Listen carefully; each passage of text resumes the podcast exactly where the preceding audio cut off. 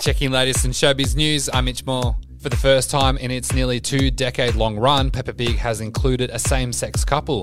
The moment comes during the episode entitled Families, which aired on Britain's Channel 5 on September the 6th. The short scene happens when Peppa's classmate, Penny the polar bear, discusses her family during the school day. And that's your latest in showbiz news. I'm Mitch Moore.